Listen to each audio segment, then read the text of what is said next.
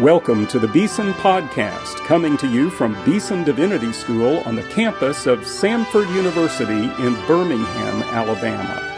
Now, your host, Timothy George.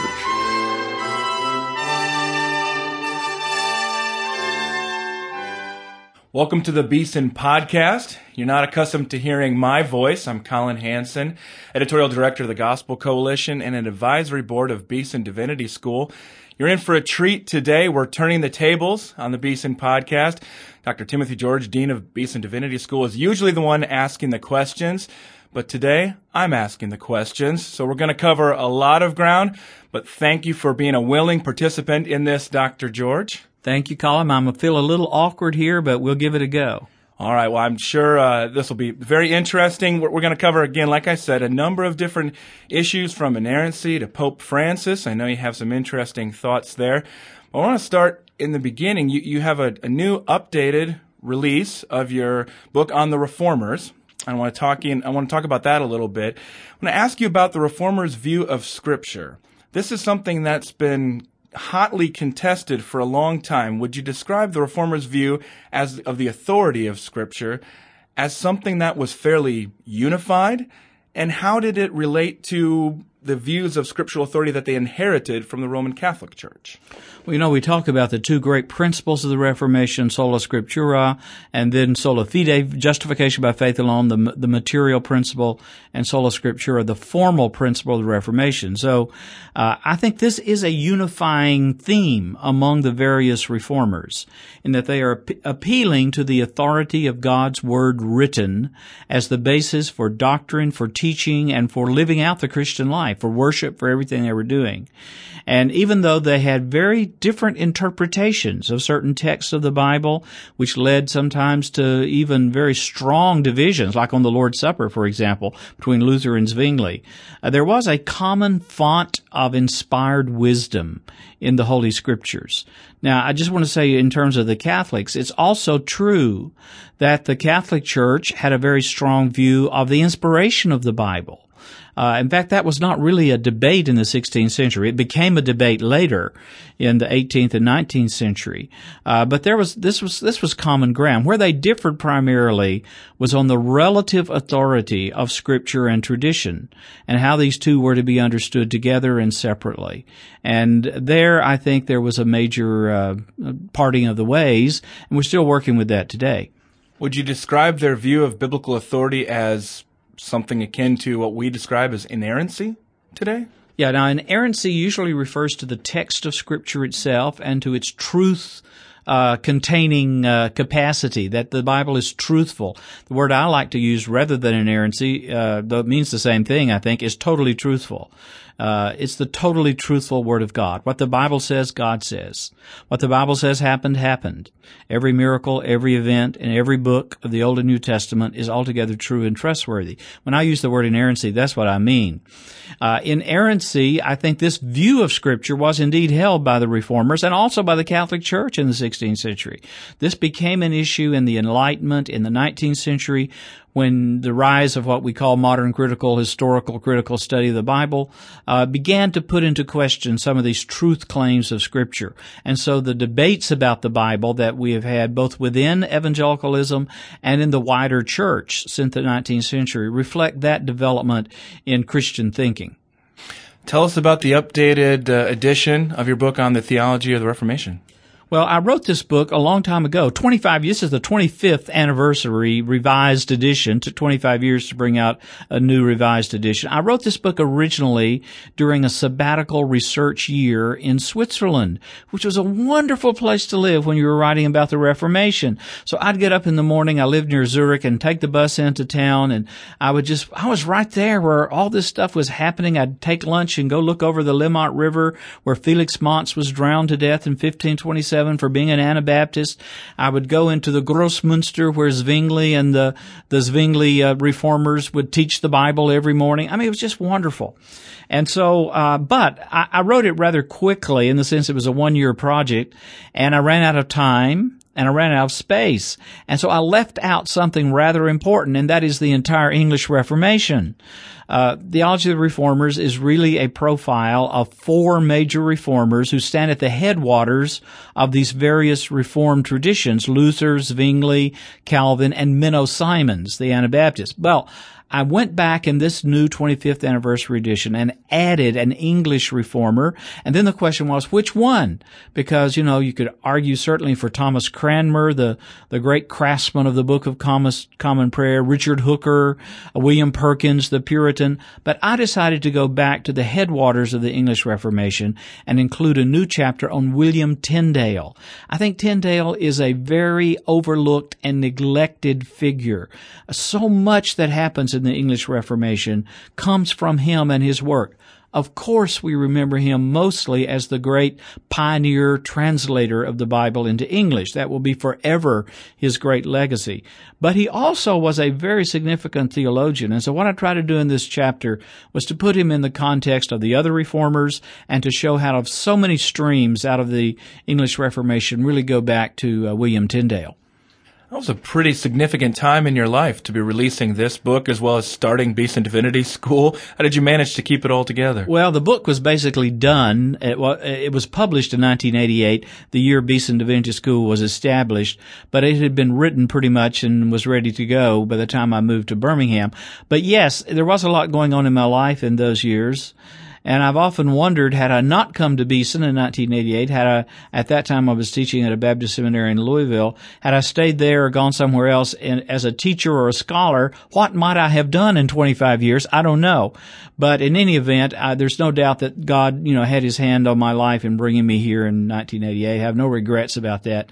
Uh, but uh, scholarship and writing, you know, sometimes has to take a second stage to other issues happening around you. How would you say that our academic study and understanding of the reformers has changed in those 25 years since you first published Theology of the That's Reformers? a really good question. And um, I would say since 1988, uh, we have seen the ascendancy of what might, what might be called cultural, social, economic, political uh, interpretations of the Reformation. Now, of course, the, these were there long before 1988, but uh, they came in a way into a into a new kind of ascendancy within the field.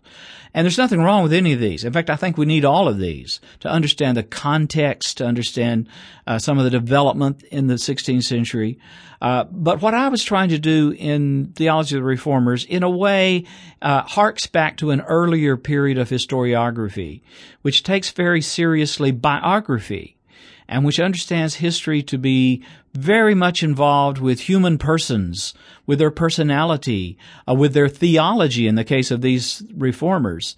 And I wanted to bring that out in in a, in all of its, uh, complexity, but also to show how these people really believe these things. They were moved by these doctrines and issues that sometimes seem to us today rather obscurantist and, you know, we've, we've, we're past all that. Who cares anymore about predestination or even justification? But these were life and death issues to the reformers. And that was interesting to me. Why did they feel so deeply and strongly about that? And how did it impact the way they lived their lives as Christians and the way they led their churches in worship and service? Those were the questions that motivated me. I wanted to understand the reformers from the inside out. I wanted to get inside their skin and inside their soul as best I could from the long distance that we are from the 16th century and understood what made them tick. You're also working on Reformation commentary on Scripture. I believe Acts is the is the volume that's coming out now, or most recent volume.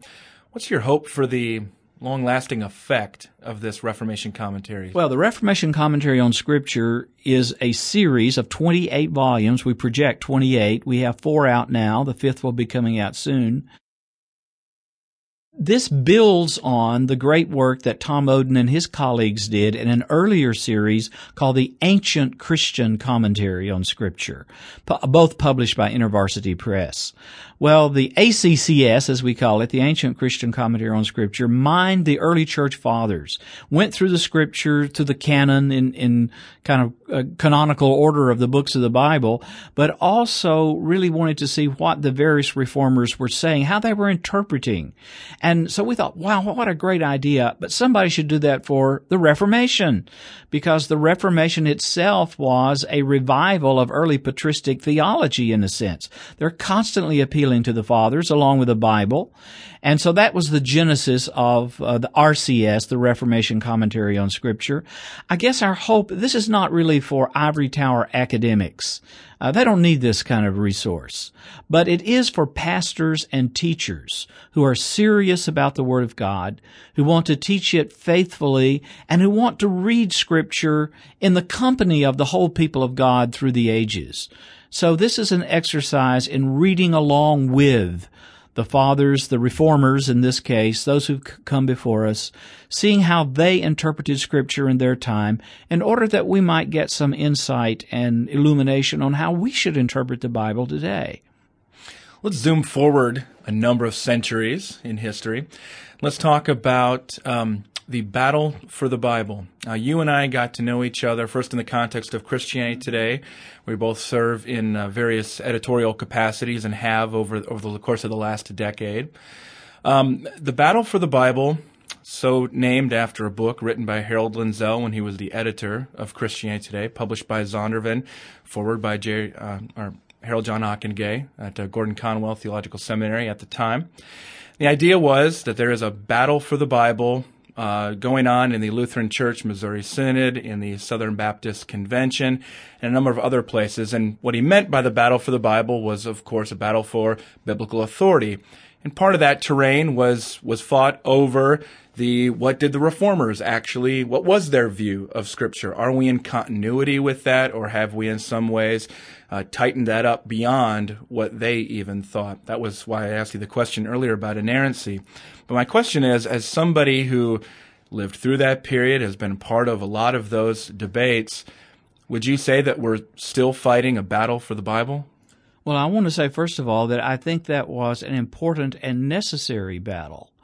Uh, now, it was fought, as most battles and wars are, with all kinds of skirmishes and tactics that uh, I think are distasteful, that maybe were unnecessary, and for which we should repent. We on both sides of that battle.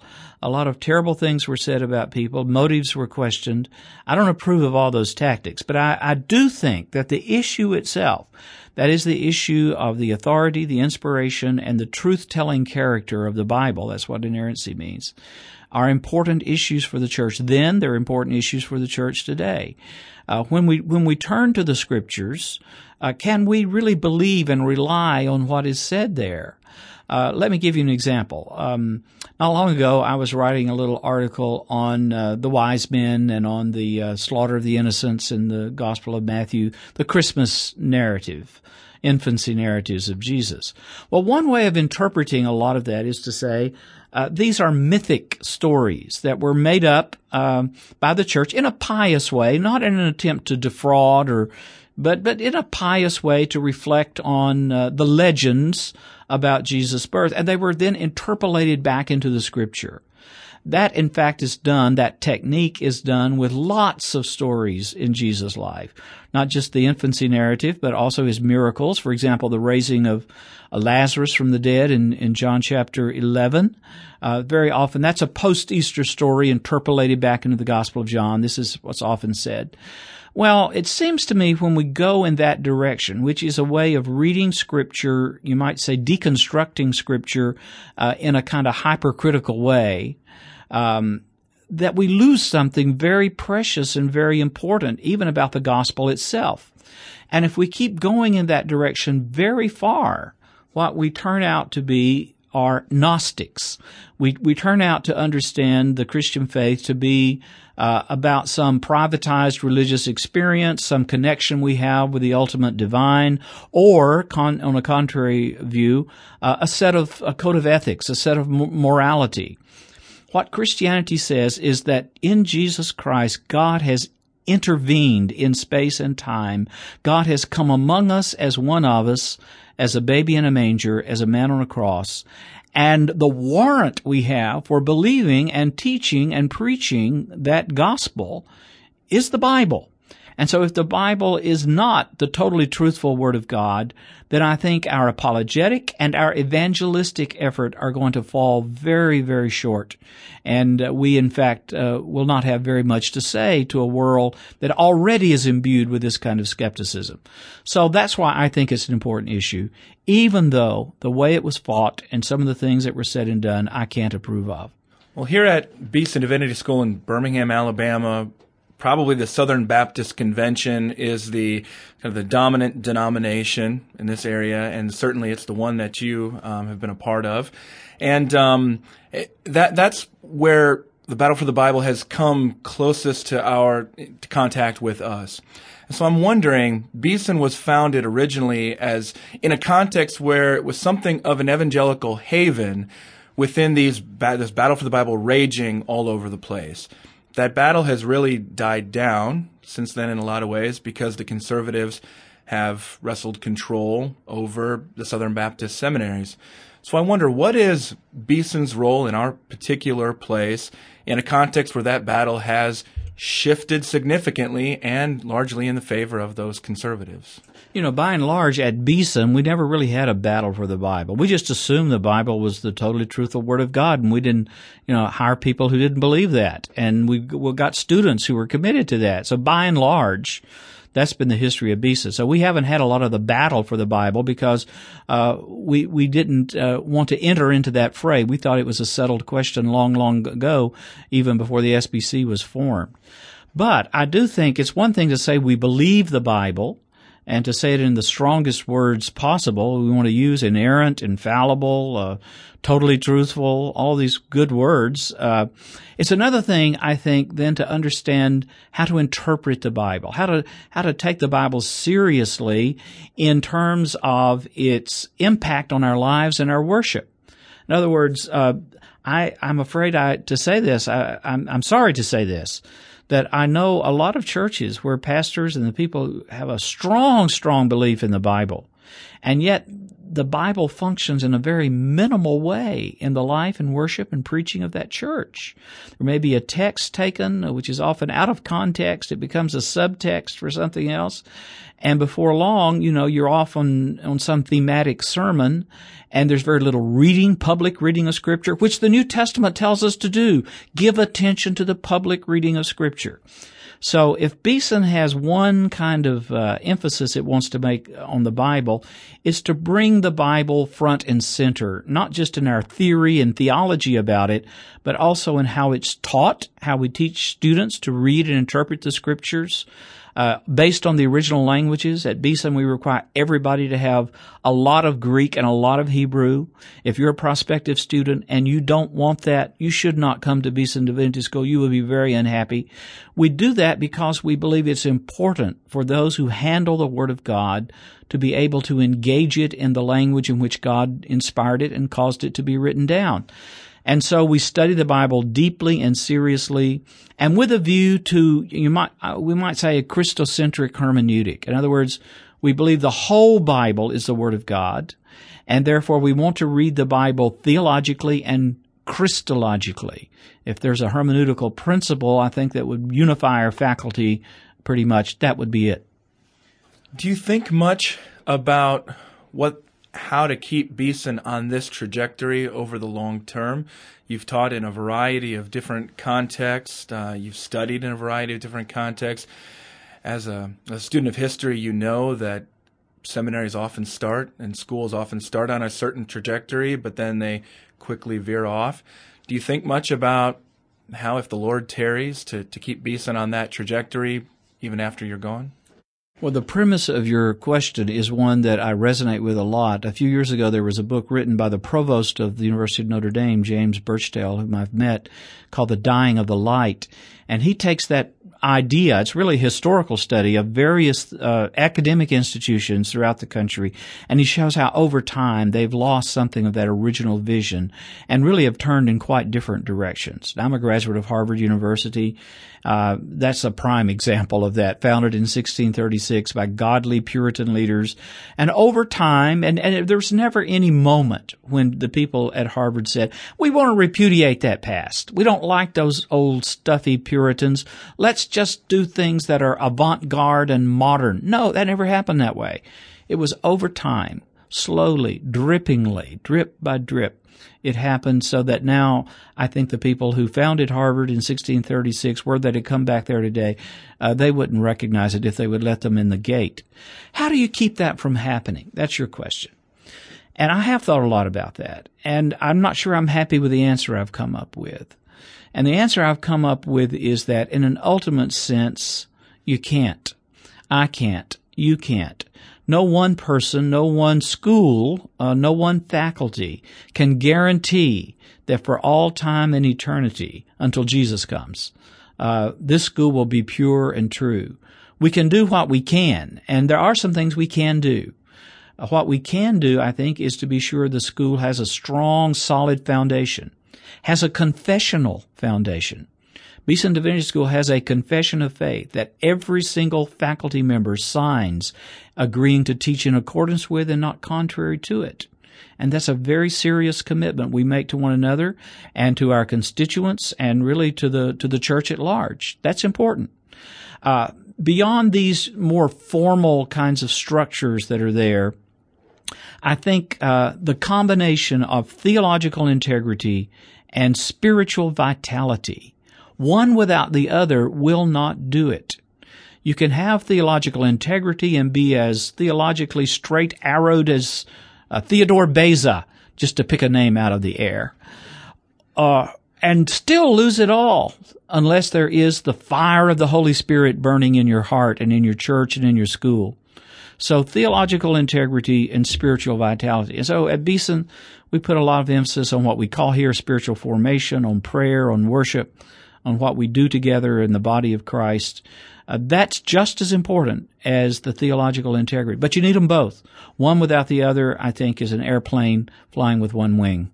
Do you think it's easier, more difficult, about the same to do this at an interdenominational seminary as opposed to a denominational seminary?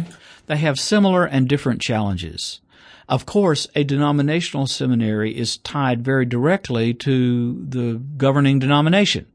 And so depending on the fate of that denomination and the waves and the trends, that's going to have a direct impact on the seminary. That can be good or it can be bad, uh, depending on what's happening in the wider at a place like Beeson, we're an evangelical interdenominational school. We have our charter documents. We have the, the will of Mr. Beeson, which is almost our constitution that kind of sets our marching orders. We're also a part of Samford University, which has its own board of trustees and its own structures of governance. And so in any of these structures, again, there's no absolute foolproof a guarantee that things are always going to go well and the way they should. So we have to make this a matter of prayer. I don't think every church should be exactly alike. I think in the body of Christ, there's lots of room for diversity. Uh, Paul uses that wonderful Greek word that we translate multicolored, the multicolored wisdom of God. Uh, well, I think we need the same sort of thing in theological education and in church life. Uh, different churches have different placements, different callings, different moments, different contexts. God can use them all. I think our challenge is wherever we find ourselves, there to be faithful, there to be serious, and there to be committed uh, to the Lord God who gave us this work to do. We talk a lot around Beeson about the interdenominational character and constitution of this seminary. It really stands out uh, among seminaries around the around the country and the world. And I think what's interesting, we talk about um, Uh, some people have negative associations with interdenominational because they think ecumenical and then they think back to the ecumenical early mid 20th century things where a lot of conservative or, or bible based belief that we've been talking about got wiped out in favor for a vague spirituality. But I'm wondering now that we seem to be shifting, even in Birmingham and places like that, into more of a post denominational structure. Um, or assumptions where very few people stay in the same denomination, certainly not the same local church from birth to grave, whether or not that interdenominational character of Beeson is going to be even a necessary asset for training ministers of the gospel because that's the field they're going to be entering where who knows who's going to show up in their churches, they're going to come from all different denominations or no denominations. Do, do you think that's, do you think that post-denominational shift will put Beeson in an even more vital place for training ministers? I think so. And let me say that this was not my idea. Uh, I was 100% for it uh, because when I was a student at Harvard, I became very acquainted with Gordon Conwell Theological Seminary. You mentioned Harold John Ockenga, uh, who was the president of that school when I was a student at Harvard, had a great influence on me. So I was all in favor of it, but it was not my idea. It was Mr. Beeson's idea. And there are four words in his will that describe how he wanted this school to be. Christian, Protestant, evangelical, and interdenominational. Now, he grew up as a Methodist. Uh, he married a Baptist. They became Presbyterians. So he had something of this mixture of traditions in his own family. And he thought, uh, as he said several times, we, we have something to learn from one another uh, about how to do the work of God. Now, uh, I'll make a couple comments on this. One is interdenominational at Beeson does not mean anti-denominational because I believe that God can and still does use denominations and that within every denomination that I know of, there are faithful men and women of faith that are seeking to do God's work in God's ways, sometimes against great odds, sometimes fighting uphill battles. Uh, but I, I want to cheer those people on. I want to pray for them. I want to come alongside them and, and lift them up in whatever denomination they are. Now, there come times, I think, in people's lives where they say, I can no longer stay in this denomination because of this, that, or the other. And in conscience, they feel like they have to leave. Well, how could I be totally against that since I'm a Baptist and all of us Baptists left the Church of England back in the 17th century over conscientious scruples and struggles? So uh, until that day when Jesus comes and all the spots are ironed out and all the wrinkles are gone from the body of Christ, then I think we're going to struggle with these divisions. The thing about being interdenominational, I think, allows us to focus on those core theological evangelical affirmations that are reflected in all of the great confessions of faith that, by the way, we teach and take very seriously here at Beeson in all of our instruction and for all of our students. It allows us to dig deeply into those core doctrines and values and not to get lost in other important but not essential issues. So that may be a difference in a way between an evangelical interdenominational school and one that is tied to a particular denomination where sometimes the weeds just have to be stronger and longer in order to be that kind of church body. We're not. We're we're not against those, but we have a different and unique calling and a niche, if you want to call it that, in the body of Christ that may be providential for the moment in which we're living, as you suggested in your question. Let's talk. We have a couple questions left, and I know that these are uh, issues that are near and dear to your heart. Let's talk about Pope Francis. Um, Time Magazine's Person of the Year, The Advocate, a gay magazine, their Person of the Year. The New Yorker put him on the cover as an angel. What do you make of this response to Pope Francis? Well, wow! I guess is one question. Who would have, who would have thunk it uh, a year or two or three ago that the the Pope uh, would be on the cover of these magazines in a laudatory kind of way. A couple of things about Pope Francis you got to say. Number one, you got to love him. Anybody that says, I don't want to wear those old fancy shoes, just give me what people wear on the streets of Rome. Uh, I don't want to live in the apostolic palace. I'm going to stay over here in the, the guest house, the bed and breakfast, so to say, of the Vatican. You just got to love that person that, that grabs, uh, you know, uh, people who are disfigured and kisses them and washes the feet of prisoners. I mean, that's Jesus like, right? So who can't love that? In fact, um, I wrote an article soon after he was elected for Christianity Today called Our Francis Too, in which I said, sure, evangelicals ought to rejoice in this dimension of, of Pope Francis. Now, uh, there is another side to the story, of course, in terms of how he is portrayed, and particularly how some of his statements have been used and misused, I think, misquoted, uh, and overquoted in, in certain ways in order to pursue an agenda. Uh, I don't blame him for that in the sense that, you know, he's, number one, he's not a theologian. He's a pastor. Uh, he's not a journalist. Uh, you know, he's been working at a church in Buenos Aires for most of his life, working with poor people. That's his passion. Uh, but at the same time, I think uh, in the office where he now has, he's in a very vulnerable position. Uh, and some of the statements he's made, I think, have been unfortunate. Some of the statements he has made uh, have certainly been misinterpreted and misused. And in fact, one interview that he gave uh, has been taken down from the Vatican website because it was so uh, in, misinterpreted from the way that Francis says he intended it uh, when he said those words to the reporter. Now, I'm no Pope Francis, but I've talked enough to reporters, people like you, Collin. I knew that was coming. to know that you guys are pretty savvy and you can get us to say almost anything on most days. Well, so you got to be a little bit cautious. And so I think that will happen with Francis. I, I don't, Um, you know, he's been Pope less than a year. Uh, let's give him another year, maybe two, and then it'll be time to sit down and, and sort of think about how he's doing. It's too early, I think, at this stage, except to say he's brought a breath of fresh air to the Catholic Church. Many of his reforms, I think I certainly applaud and wish him every blessing and being a spiritual presence where it's very much needed in the world today. I've never seen conservative Catholics so confused. Though, what are they telling you? Well, I think uh, many of them say just what I just said now, and that is that uh, I think the, the, the Pope has said some things that have not been very uh, well understood and interpreted. And you're, and you're comparing him to Benedict XVI and Pope John Paul II, who, as far as their theological sophistication, you indicate is rather abnormal for papal history. Absolutely. Right? These three popes you mentioned, uh, who I, I think uh, will be all, each of them in different ways remembered for many, many decades to come.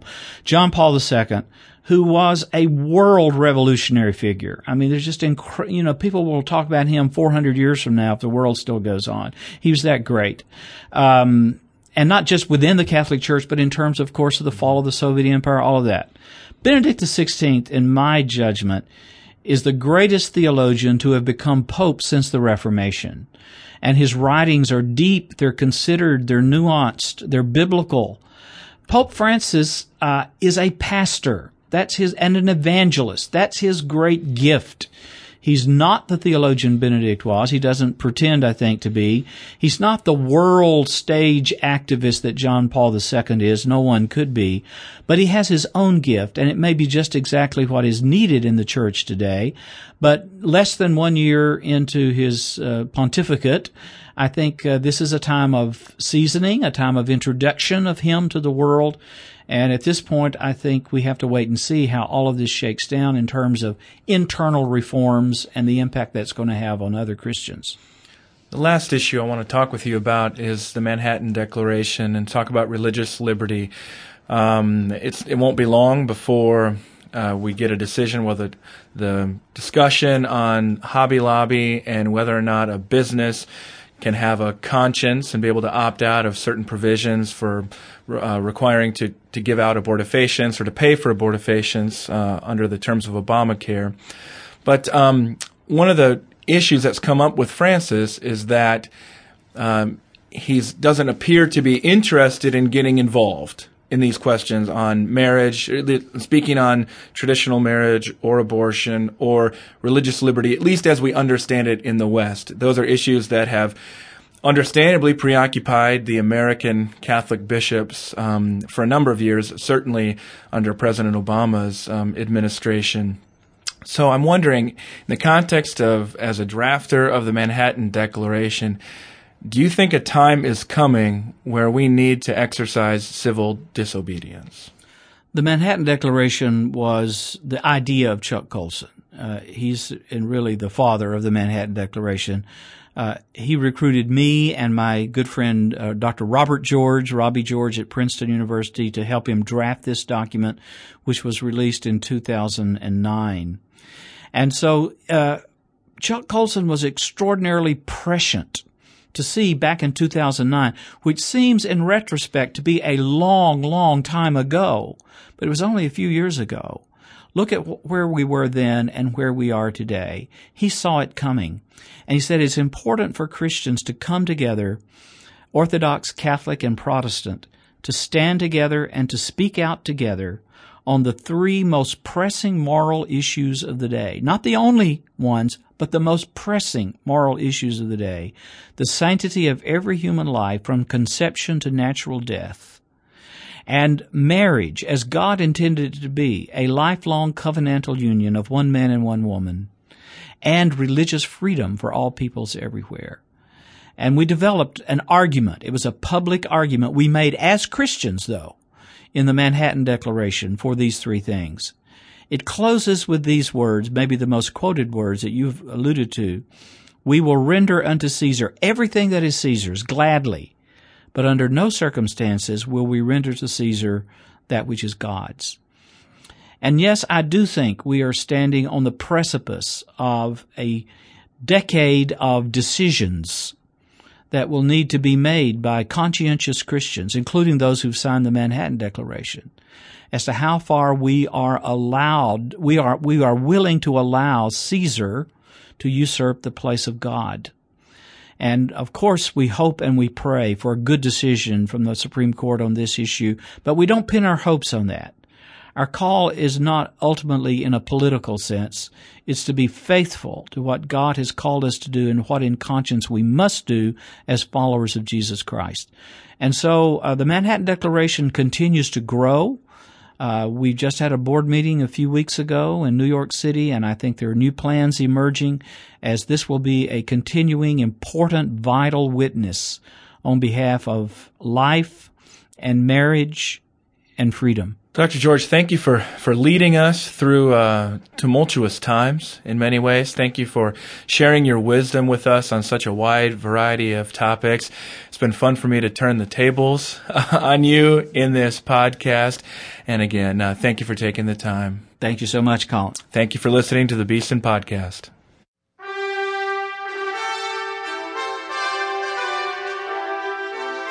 You've been listening to the Beeson Podcast with host Timothy George. You can subscribe to the Beeson Podcast at our website, beesondivinity.com. Beeson Divinity School is an interdenominational evangelical divinity school training men and women in the service of Jesus Christ. We pray that this podcast will aid and encourage your work, and we hope you will listen to each upcoming edition of the Beeson Podcast.